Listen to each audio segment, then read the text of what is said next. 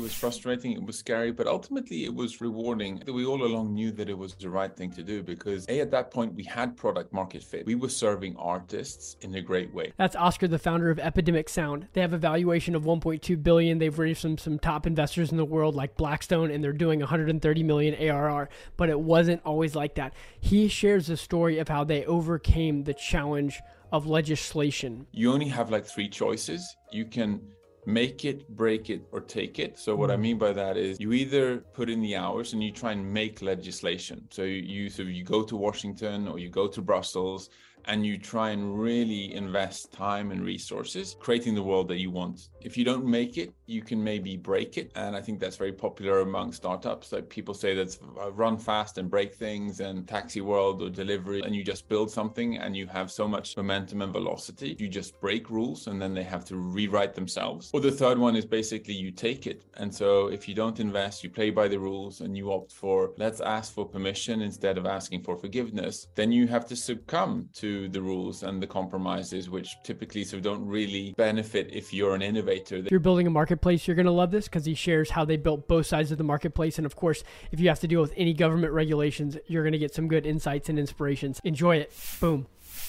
Welcome to Sit Down Startup Founder Podcast. We interview the best founders in the world and ask them what they did in the early days, right before that hockey stick growth moment. I'm your host, Adam O'Donnell, a former founder. I live here in San Francisco and I now work for Zendesk for Startups. Zendesk is a customer support platform, and we offer six months free to qualified product oriented startups. This week's partner shout out goes to Every.io. They do AI enabled bookkeeping and taxes. Definitely check them out. I am super excited to have Oscar Hoglund from Epidemic Sound on the podcast today. Just if you could first by just flexing for a second, just for anyone who doesn't know, how much money have you raised? How big are you? Sure. So um, I run a company called Epidemic Sound. We've been around for about 14 years. We've raised north of $100 million.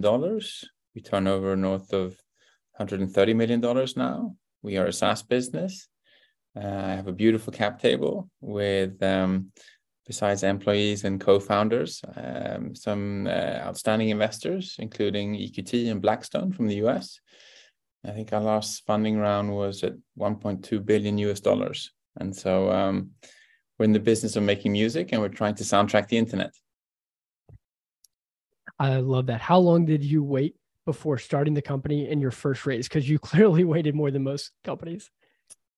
Um, yes, we did. Um, that was actually by design, and it was um, it was the case that when we launched Epidemic, uh, there were five co-founders, and we were not first-time founders. And so, fortunately, we had stumbled and fallen and built and eventually succeeded before that. And so, between us, we had multiple different careers and also different businesses. And so, we were fully self-financed for the first couple of years. And so we didn't take on seed investment. I'm actually quite anti the whole structural approach of raising capital. I think it's intuitively weird that so people who start businesses are obviously excited about chance and serendipity and they sort of take a step away from structure and being an employee and yet the entire venture capital business is trying to bend backwards to precisely say that this is a seed round and this is an A round and this is a B round and this is the deck and this is the number and this is the person. So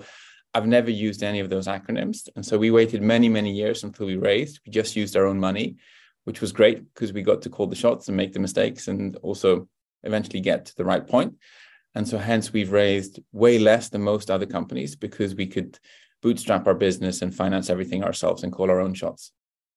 That's a really cool point that I think uh, during down markets, people it, it's exposed the the real shortcomings of following that process of mm of raising these sequences and all that. So that's that's really neat. Well, to to kind of transition a bit, I want to understand because everyone sees people are going to see the flashy title in this podcast of how much money you've raised or that you're doing about 130 million a year like all that stuff but i know that it wasn't always like that so is there a low moment that you could tell us in the early days, maybe even a point where you're like, man, I don't know if the company's going to continue? Um, so I would argue that there have been quite a few. Um, I think that, as you were talking before, uh, there's this expression which I love, which is being a cockroach capitalist. Um, and if you're not familiar with cockroaches, they're incredibly hard to kill, right? And so I think that's one of the most important superpowers to have as a co-founder and as a company builder and an entrepreneur is to be resilient because it is typically going to take way longer than you anticipate. It's going to be way more difficult. But if you're fortunate to get sort of through that tough part, it's going to be um, definitely worth it. And I think that as I look back, there have been multiple points in time when you're either up against um, like conflict amongst people. There can be fine. There were financing issues um, at multiple different um, um, points in time. There was competition. There was changes in the marketplace. We work in the world of copyright, so copyright law got rewritten around the world in both the U.S. and Europe during the last ten years. So there was some um, near-death moments there as well. Um, but so yeah, I'll, I'll, pause there. So quite a few different sort of venues or areas of uh, of, of near death moments. Man, and I hope that that alone is is a word for founders who are listening right now that it's not about th- these flashy things are kind of fruits that happen when you focus on the hard things and try to keep things going. So could you, maybe one of those we could pick. I would love to hear about the the copyright one because that's something that's a force that's outside of your control. Yeah let's dive into the copyright one. Um, before I do, however, Adam, there's this expression which I gladly steal from another Swedish entrepreneur, uh, one of the founders of Spotify, actually. And I think he famously at some point in time said, the value of a company is typically the sum of the problems that they solve. Right. And I think there's something poetic to that because if if if you go about building a company and you use that as your principle, as in the value of the company is the sum of the problems you solve. As soon as you hit upon problems, that's not an obstacle. That's an opportunity to increase the value of your company, right? And so I think that ultimately I always have a Rubik's Cube around me because I'm a problem solver. I love solving Rubik's Cubes. And building a company is all about constantly solving problems and solving different Rubik's Cubes. And so if you have that mindset, as soon as you hit a snag, you get to a problem, it doesn't really get you down it gives you an opportunity to increase the value of your company, right? Because you're typically solving, if you're thinking about it the right way, problems for yourself, but more importantly for your customers and for your users. Um, and maybe that's a good transition back into your question. So we're in the business of copyright and we create music and we had this notion that we wanted to soundtrack the internet we saw early on because we came from tv production and storytelling and, and music that um, adding music to content was really important. Uh, the equivalent of adding sort of uh, flavor to food, if you will. Um, but at the same time, it was very difficult because copyright was so antiquated, it was so complex, it hinged on old rules from the 17th century, the 18th century. Uh, it wasn't fit for purpose. It didn't scale well as the internet transitioned from being tech centric to eventually being picture centric and then video centric the music that was supposed to bring that video to life couldn't traverse country borders. It couldn't go from platform to platform, from company to company, because publishers and PROs and copyright was constantly breaking down. And so we re-engineered all of that. We simplified it and we made it way easier. Uh, but in the same process, there was an overarching uh, endeavor to try and change copyright. And we got to a point where we were being so so successful at that point in time that the incumbents in the old industry tried to revert and change legislation to make life more difficult for us to try and rewrite the history books or rewrite the copyright laws so that they would be advantageous to the incumbents and make life difficult for the new entrants. Um, and that was very much a David versus Goliath. So flying down sort of into sort of the world of politics, which is very different from the world of startups and scale ups. That was a scary, scary point in time. Wow. So can you take us into maybe even a, a meeting where you're like, I don't know if, if this doesn't go in our favor, like we might not be able to solve this problem despite like the whole value? Um, I definitely can. I mean, politics is I'm not sure if it makes for great content in a podcast. I'll try and put it in a context so it so I don't put your listeners to sleep. But politics mm-hmm. is it's a long winding road with tons of compromises where i think the ultimate goal is nobody is supposed to be super happy that's when politicians high five and they go like yes we did a good job because nobody's really happy um, and so uh, thinking about it that way i think is slightly depressing but it's it's also funny because it's true and so going down to brussels was a lot about understanding who were the movers and shakers who were the right people how did you position your argument so that you um, could um, appeal to the different stakeholders.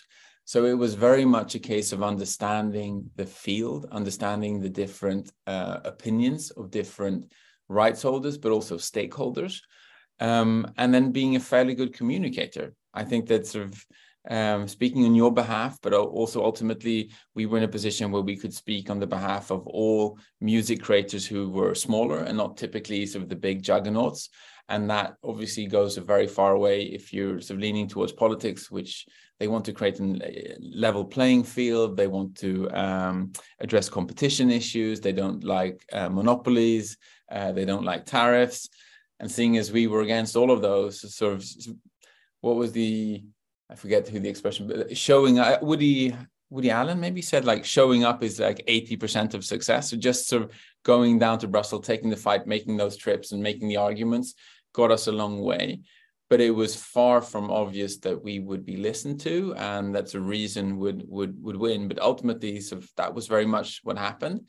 But when when you're accustomed to being a grinder as as you myself the people listening on this podcast you like agency agency and you like to be able to do things yourself and to um, have influence over the outcome Whereas politics is the exact opposite. Like somebody else calls the shots and you can only bring your opinion and you hope that you're listened to. And so that's humbling and it's scary, but it's ultimately very, very important that you understand that.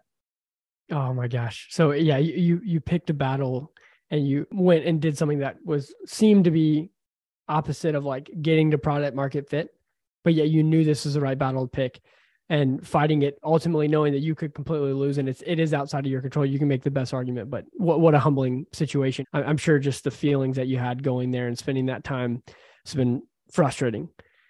Yeah it was um it was frustrating it was scary but ultimately it was rewarding and i think that we all along knew that it was the right thing to do because a at that point we had product market fit so we knew already that we were serving artists in a great way. We were helping them get a voice, a platform, distribute their music across the internet. We had our generation's most prolific storytellers falling in love with their tracks, using them, giving them distribution. We had content creators finally sort of um, enjoying working with music and with uh, with copyright in a much more modern context, which we could provide for them. And so we felt very encouraged that we were doing the right thing and we were on the right side of history. Um, but that said, I think legislation, you only have like three choices. You can make it, break it, or take it. So, what mm. I mean by that is you either put in the hours and you try and make legislation. So, you, so you go to Washington or you go to Brussels and you try and really invest time and resources in making sort of creating the world that you want to to see come to fruition. Um, if you don't make it, you can maybe break it and I think that's very popular among startups. Like people say that's uh, run fast and break things, and it can be sort of taxi world or delivery or sort of regulation or housing or hotels and whatnot. And you just build something, and you have so much momentum and velocity that you don't really address rules. You just break rules, and then they have to rewrite themselves. And so I think that's option number two. Or the third one is basically you take it, and so if you don't invest, you play by the rules, and you opt for let's ask for permission instead of asking for forgiveness, then you have to succumb to the rules and the compromises, which typically so don't really benefit if you're an innovator. They tend to benefit the incumbents. Uh, so previous monopolies who have a lot of sway or a lot of um, influence in in in the corridors at Washington. So I don't know, maybe uh, security and, and those kind of questions sort of lend themselves well in in that category. But um, take it, make it, or break it. I think you need mm. to hmm. you need to have an opinion. Oh, that's so good. Well, could could you take us back to the beginning days back in uh, was it around 2009 that you started the company? Yes.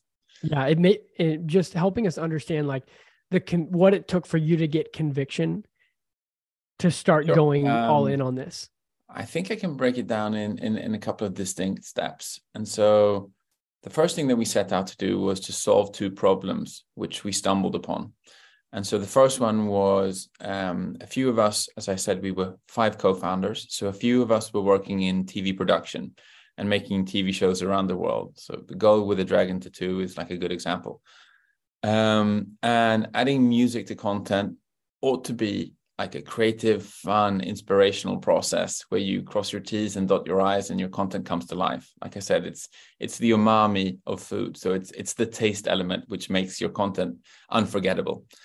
Um, that was not the case. Like adding music to content was a nightmare. You were terrified about making a mistake, getting sued. There was no product, there was no user interface, there was no scalability. It was hardly even online because everyone was afraid of a virus and so we took a step back and we said that, yikes, like we don't want to live in a world where adding music to content is horrendous. It ought to be the exact opposite. We'd like to fix that. So that was the demand side problem that we saw. And then we switched to the supply side, which was the artists. And we saw that the music industry was beautiful on paper. And so it was it hinges around royalty. And so the concept is that we all laugh together and cry together because the upside will scale with distribution. But the dirty little secret was that the system was rigged, didn't really work. There was 1% who could support themselves, but the other 99% were exploited. They never got paid for anything because everyone spoke about these royalties that never materialized. So artists were succumbing to working at the post office or at uh, grocery stores or or in a warehouse somewhere because they couldn't support themselves. And meanwhile, the intermediaries in the music industry were typically quite well off. So record labels, publishers, PROs, managers had most favored nation clauses and they had clout and they had sort of first class tickets everywhere and they all had assistants and whatnot. And so the industry didn't really work. And so the second thing that we said was, what if we can help build a music industry where music creators make tons of money? What if the music industry was optimized for creators and artists as opposed to middlemen? Wouldn't that be something? So those were the two first problems that we set out to solve.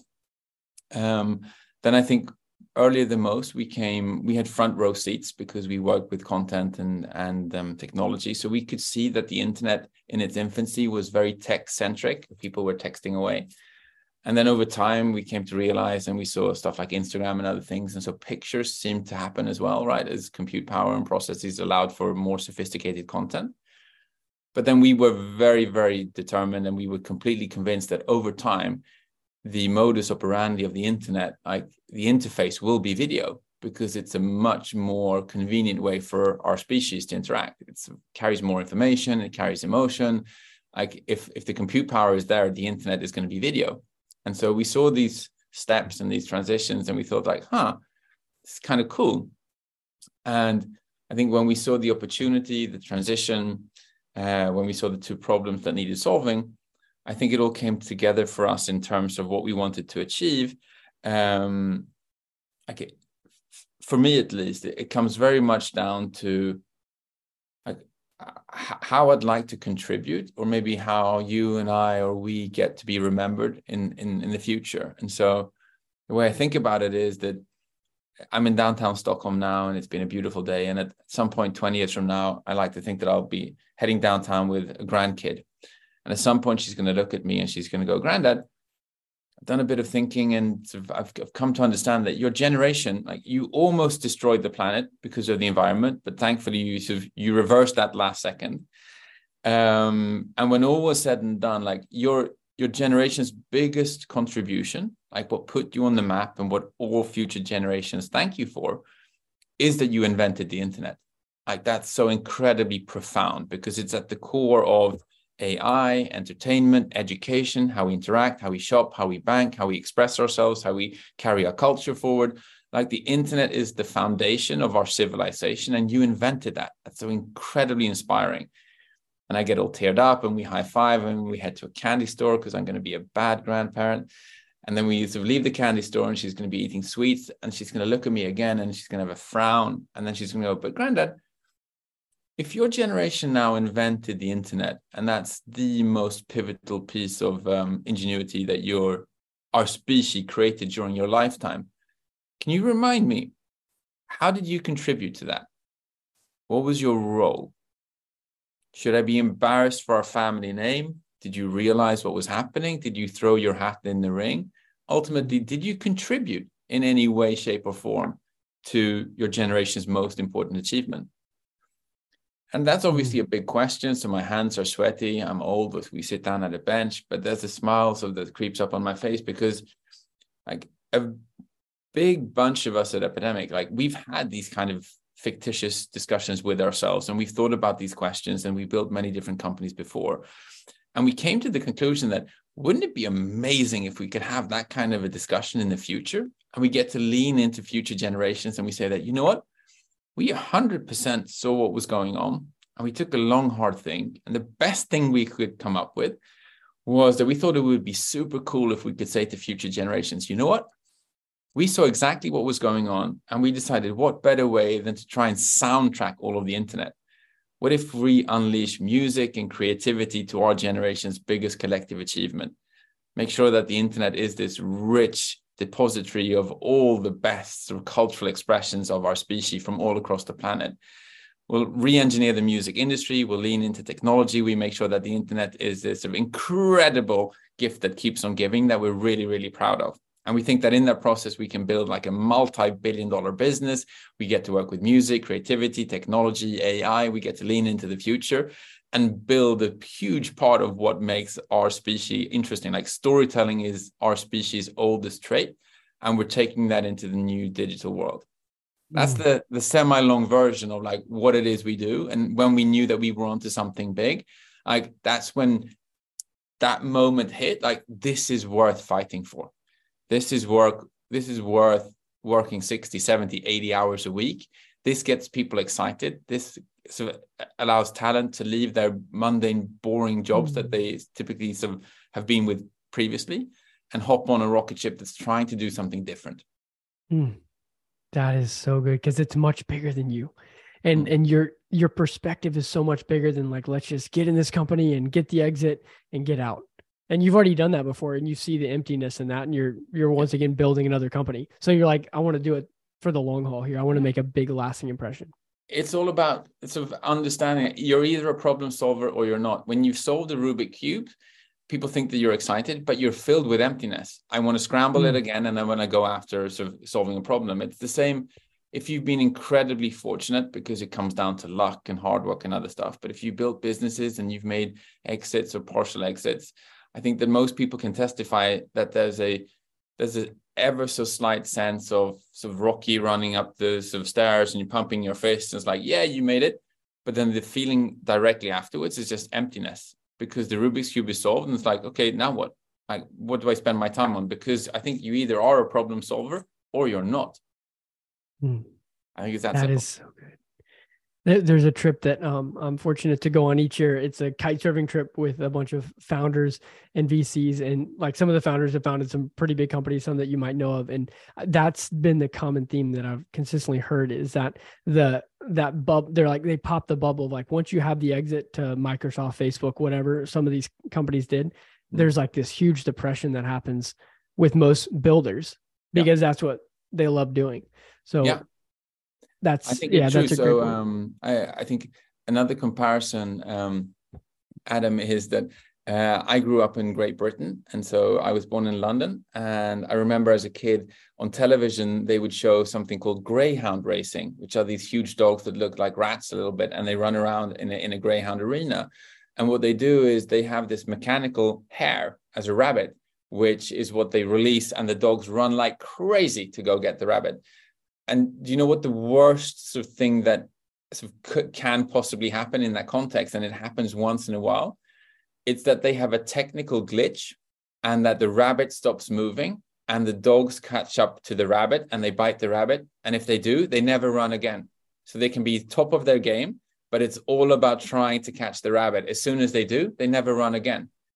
And I think it's sort of, the, there's something in there about building companies, right? It's all about the pursuit and the struggle and the exercise and the mm-hmm. training. Mm-hmm. But it, once you get the rabbit, it's like, okay, so it's a game over. It's not fun anymore. It's the pursuit.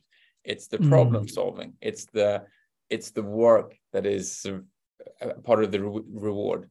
And I know that it's so, it's much easier, obviously, to say that if you've been super fortunate and you've had um, partial exits along the way. I'm the first to recognize that.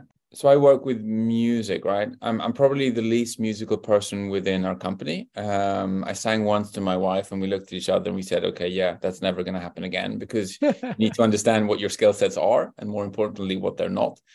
Um, but I think that being a musician and especially a songwriter is very very lonely and it's quite difficult because if you're tasked with writing a hit like adam sit down and give me a hit the only thing i can promise you is that that's not going to materialize.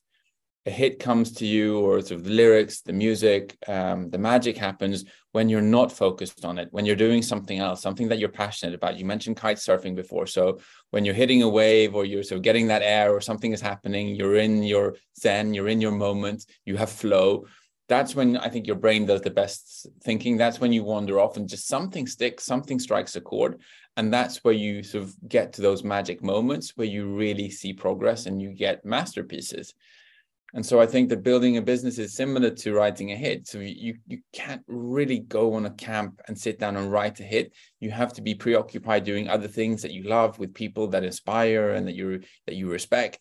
And in that context, then those things will happen as a byproduct. That's so good. And Oscar, this has been one of my favorite interviews. Just the last question is what is your superpower? Because I know you we've touched touched around it, but how would you frame it? If I have a superpower, I think it's that I am. My brother once told me that I'm trustworthy in the sense that sort of I think I'm a fairly good listener and I understand people uh, and context quite well, and as such, I think I I am I'm good at persuading people. Sometimes I'm good at telling a story, uh, and so painting a picture, getting people excited, making people feel something. I think that's something which I'm I'm quite good at. I'm surprisingly bad at many other things. I want to be super clear on that, but I think that that's I'm I'm good at building teams, so getting people mm. excited, mm. getting them together, uniting around a cause, a purpose, and then sort of making sure that we hit that cause, hit that purpose at pace, and off we go. That I think is I my superpower. It. This has been amazing. Thank you so much for your time. Thank you, Adam. It's been a pleasure. Thank you for listening. If you want to learn more about Zendesk for startups, check out our website, zendesk.com slash startups. Also, we're always looking to improve, so don't hesitate to email me with any feedback on how we can ask better questions, guess the target, or anything else so we can do to better help you as a founder. My email is adam.o'donnell at zendesk.com.